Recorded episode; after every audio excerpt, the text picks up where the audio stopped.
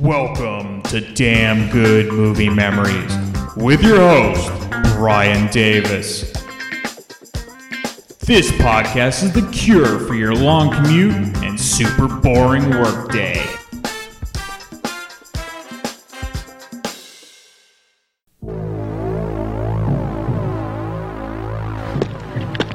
the balance of power, the safety of America, and the fate of the free world are all in the hands of a woman named Whoopi. Hi.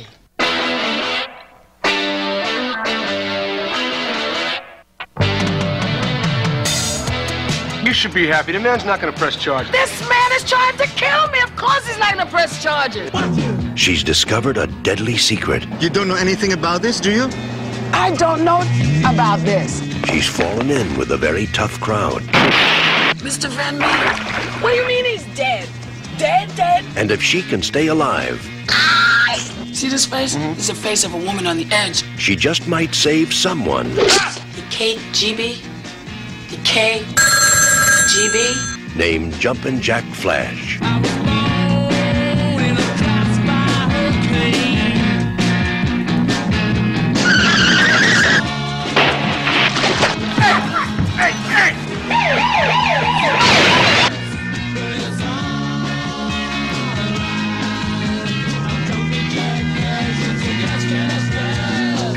Twentieth Century Fox presents the star of The Color Purple in a dangerously funny new comedy, Whoopi Goldberg in Jumpin' Jack Flash. Whoa! Get it! Get it! Get it!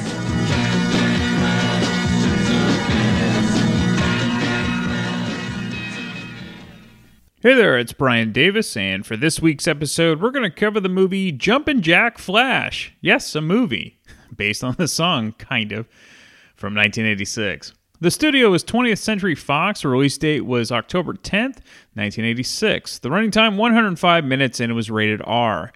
The budget 18 million, and the box office took in 29.8 million, making it the 34th ranked movie of 1986. Roger Ebert at the time gave it 2 out of 4 stars, and here's his review. Whoopi Goldberg is the only original or interesting thing about Jumpin' Jack Flash, and she tries, but she's not enough. They've harnessed her to an exhausted screenplay, an anthology of old ideas and worn out cliches. And although she strains with all of her heart to pump energy into the movie, it's a lost cause. There's nothing to care about except for her, and even then, there's a catch. Her character is so self contained, so cut off from the other people in the movie, that even when she is generating energy, the rest of the characters hardly seem to notice. Her character lives alone, seems to have no real friends, and is treated by the screenplay at arm's length. This is a waste not only of talent, but also of warmth and charm. Despite everything, Goldberg survives this movie as a likable, interesting, warm, and infectious, funny person. There's so much to like about her. I thought she was wonderful in The Color Purple, but that movie is a different case and belongs in a different category. Jumpin' Jack Flash is simply a creative bankrupt package deal through which a lot of people will make money and Goldberg's career will receive a setback. Yet, I still liked her. She has that husky, warm voice filled with much humor and so many smarts. And she has life in her eyes and real pluck. Put her in a movie with a plot we could care about, and you'd have something. What surprised me about Jumpin' Jack Flash, which has no fewer than four screenplay writers, is that anybody was interested enough in the material to even write it in the first place. This is 1986. We've all been around. We've seen a few movies and a little TV. All of this spy business would be desperately uninteresting, even in a movie that was written and directed with competence. Under the shaky hand of director Penny Marshall, the story doesn't even achieve coherence. Maybe somebody thought that Goldberg's talent was so great that she could save this movie and even turn it into something. Maybe even Goldberg thought so. I've got news for her. An actor choosing a screenplay should just think like a chess master or a tennis player. You only get better by playing above your head. And that was the end of Ebert's review. So I do understand Ebert's point here, and in 1986, this type of film was a bit played out. However, watching the movie today, I find it somewhat refreshing since Jumping Jack Flash isn't loaded with CGI, superheroes, and it isn't a remake. So I actually saw this on video when it was released back in the 80s, and it was a favorite of my mom's. And just as Ebert mentioned in the review, Whoopi is everything to this movie, and I find her a delight to watch. However, as we will discuss a bit later, there's also a great supporting cast you likely forgot about if you haven't seen this in a while. All right, let's get into the making of the film. So, if you're a younger listener and only know Whoopi Goldberg from The View, you're missing out because her stand up act, along with her films from the 1980s and 90s, were terrific. And I give her kudos for still being relevant and having a career almost 40 years after she started. But for me, The View is unwatchable. It's not her fault, it's the show as a whole. So, Whoopi's birth name, if you didn't know, is Karen Johnson. Once she became a performer, she took on the stage name of Whoopi after, yes, a whoopee cushion. She was quoted as saying about this when you're performing on stage, you really never have time to go to the bathroom and close the door. So if you get a little gassy, you've got to let it go. So people used to say to me, You're like a whoopee cushion. And that's where the name came from. So in the early 80s, she had a one woman show, which involved different characters she created. Writer and director Mike Nichols saw one of her performances and became a mentor for her and later helped turn her act into a Broadway show. Her film break came a year prior to Jumpin' Jack Flash and the acclaimed film The Color Purple, which was directed by Steven Spielberg. She was even nominated for Best Actress, but lost to Geraldine Page for the movie The Trip to Bountiful. As for Penny Marshall, I discussed her early career in the Big Episode, which was the film starring Tom Hanks back in 1988. Jumpin' Jack Flash would be her directorial debut. Of course, Penny Marshall was best known for her TV work playing Laverne DeFazio in Laverne and Shirley.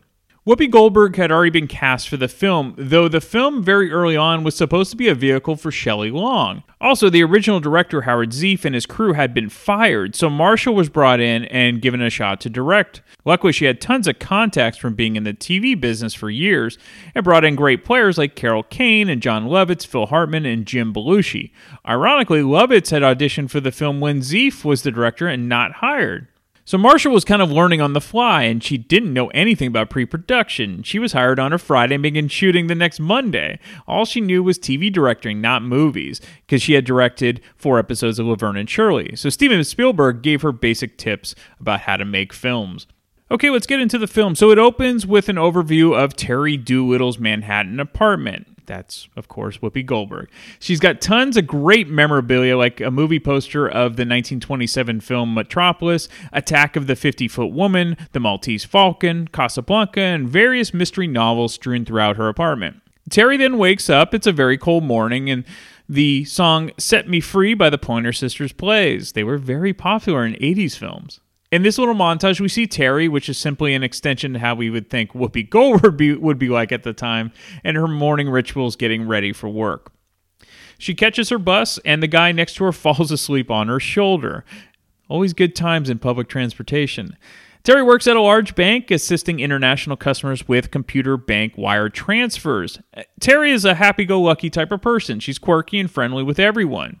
Though her uptight boss, named Mr. Page, played by Peter Michael Goetz, is never amused by her.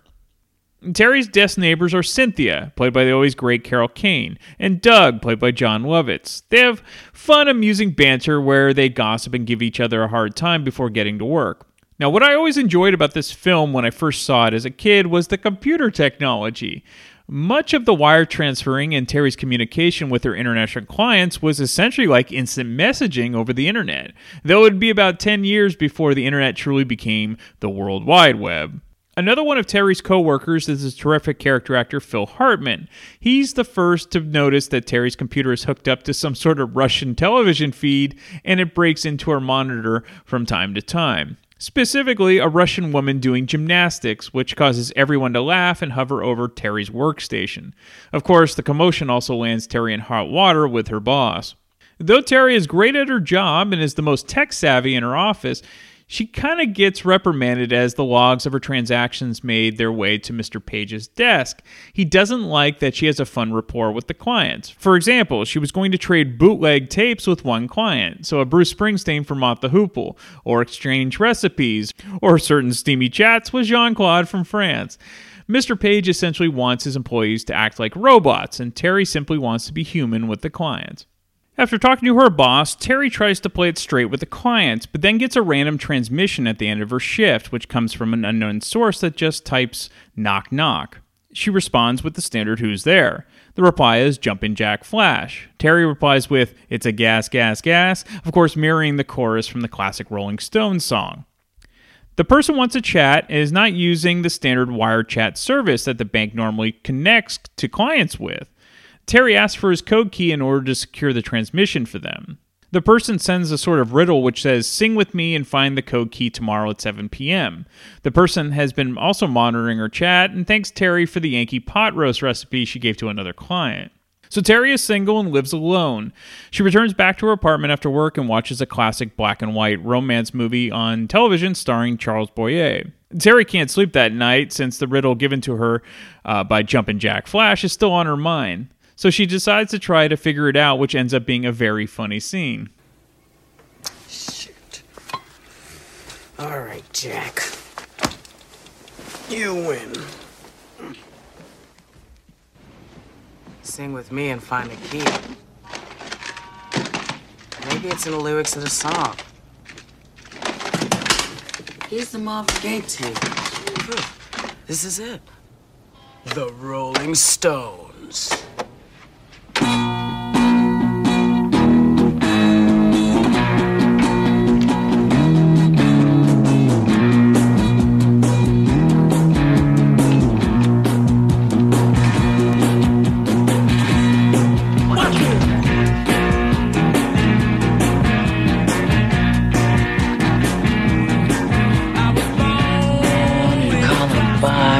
Hurricane. No, not in the by Hurricane.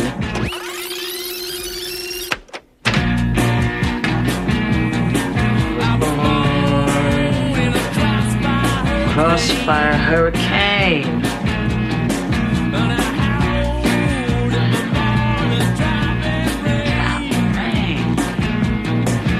But it's alright now. Damn, Mick, that's the only thing anybody can say. But it's alright.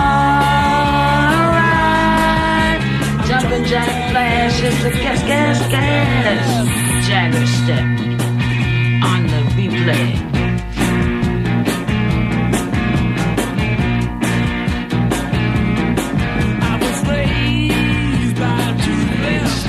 Two lesbians. No, wait. Two lesbians? Come on, Mick. Fuck a duck.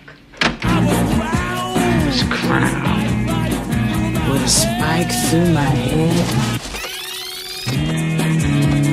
This has got some weird ass lyrics.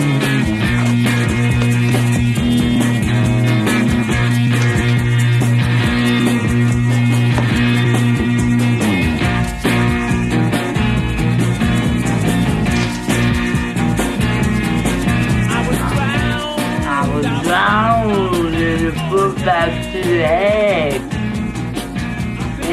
Mick, Mick, speak English. so, as Terry tries to write down the lyrics by just listening, she's also dancing all over, but getting incredibly frustrated in the process. Like the lyrics, two lesbians? Nah, fuck a duck. ah, the days of cassettes, too. The next day, Terry buys a song tab book of Jumping Jack Flash, which includes the lyrics and notes and keys that the song was originally performed in. She decides to stay late at the office to figure out the code and tells her boss she's working overtime. He's a bit suspicious, but Terry puts on a hilarious act, literally begging for a promotion, and he gets flustered and lets her continue to work on the computer because he just wants to get away from her.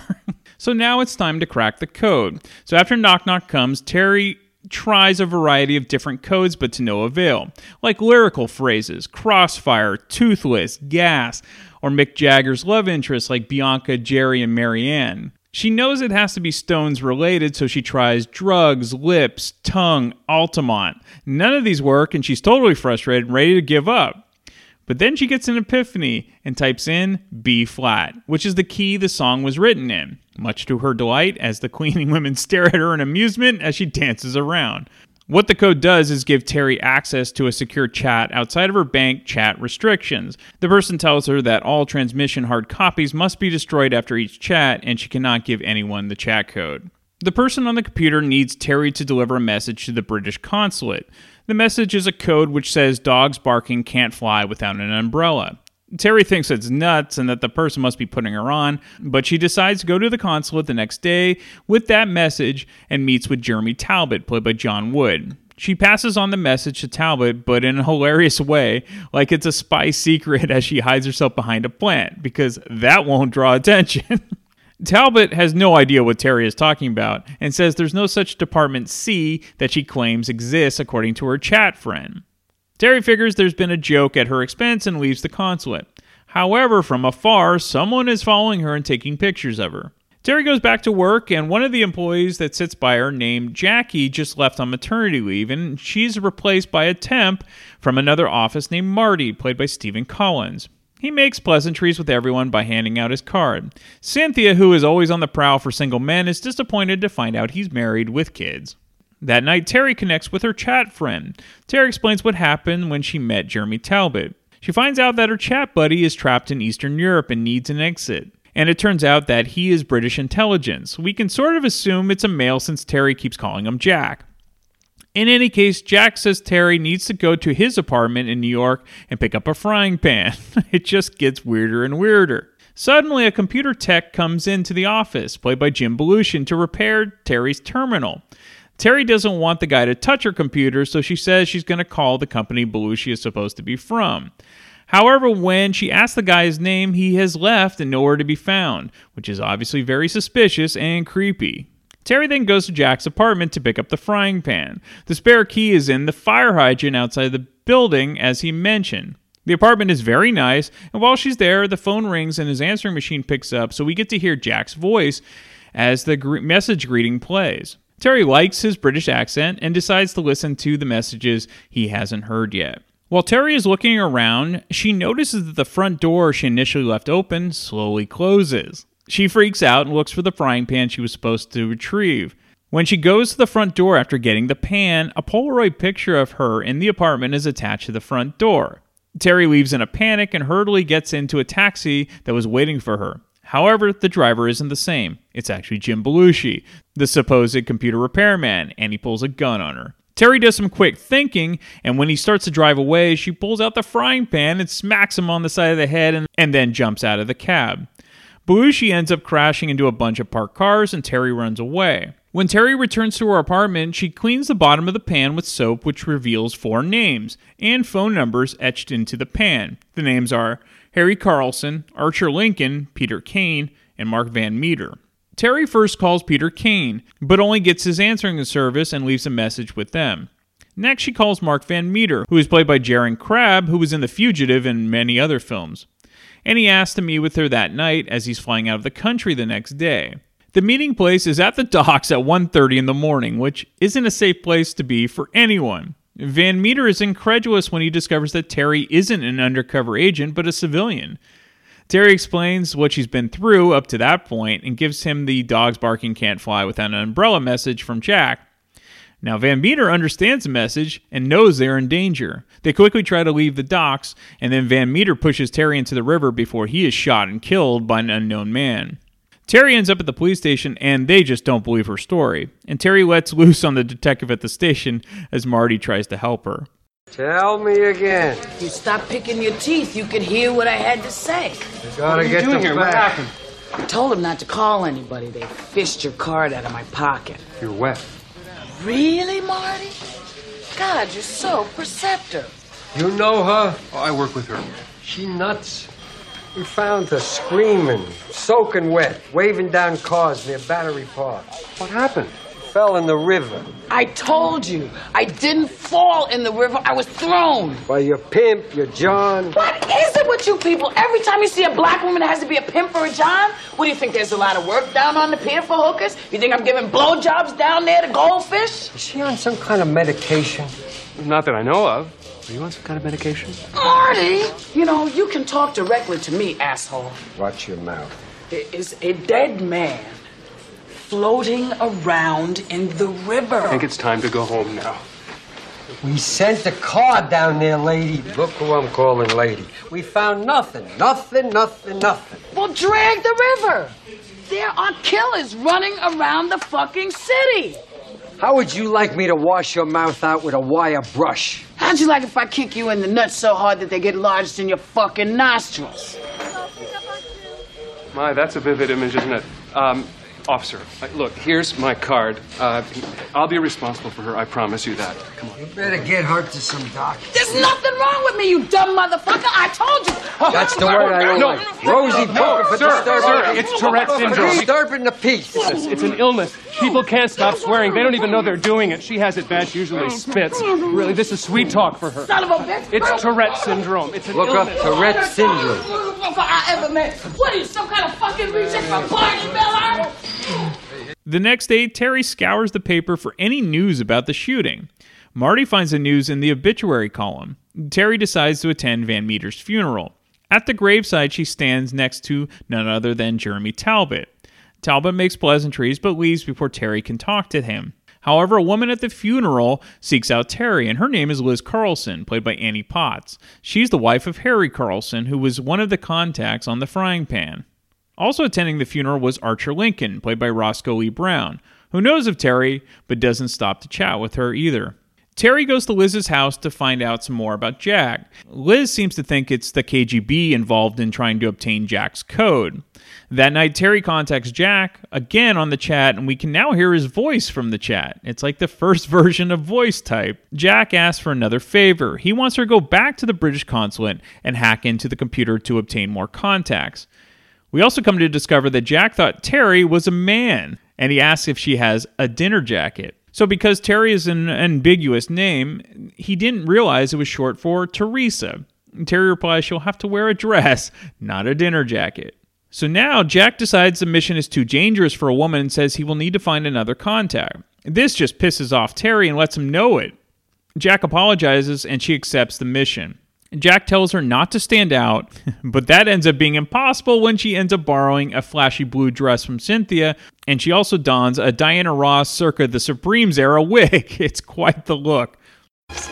It's going to be like this. I'd really like to go home now. We're not going I'd home really now. like to We're go not home going now. home now. I'd really like to go home right Please, now. try and be decent. Your invitation, please. I don't have one.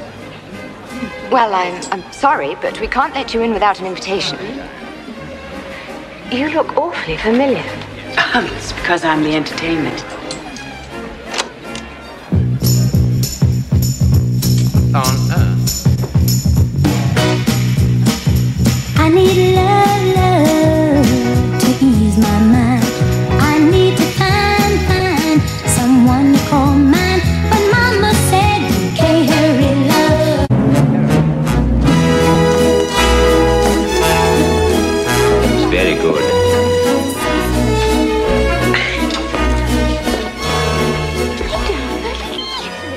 Terry has a cassette recorder on her with obviously a tremendous speaker output attached to her dress as she lip syncs You Can't Hurry Love. By the way, the man who was impressed with her was Michael McKean and his date, Tracey Ullman. You know, it's really a great cast, right? So, fun fact Tracey Ullman was pregnant at the time of the shoot. So, Terry gets in, which happens to be the Queen's anniversary ball. Fortunately for Terry, Liz is also at the party and she vouches for Terry as her cousin by marriage.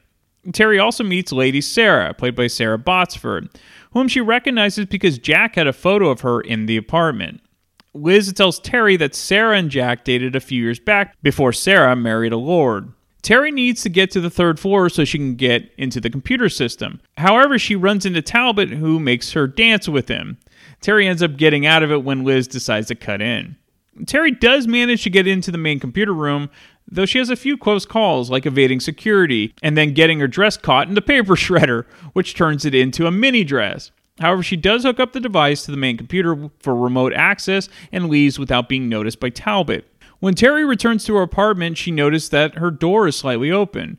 Her place has been trashed. She thinks one of the intruders has returned and hits him with a tennis racket. However, it's just Marty who is checking up on Terry after he promised the police to check up on her after the river incident. The next night, by using the device planted into the console computer, Terry is able to get into the database. Unfortunately, unbeknownst to Jack and Terry, Talbot turned off the transmission before they could get Jack's contact. Now, Jack wants to end things before Terry puts herself in further danger, but Terry won't give up and she agrees to continue to help Jack. She first stops at Liz's house and finds it completely empty. When she leaves, the taxi is gone, and instead the car of Archer Lincoln is there. Archer explains what's going on. So Archer is with the CIA, as is Jack. Liz has been moved to a different location, and her husband is dead. Archer basically says that Jack is a pawn in this game that is going on, and says Terry needs to stop trying to help Jack, or she may not be around much longer. All right, there's about 30 minutes left and plenty of action and comedy left, and questions to be answered. Will Terry be able to help Jack, or is he going to be killed like the rest? You will find out all of this and more.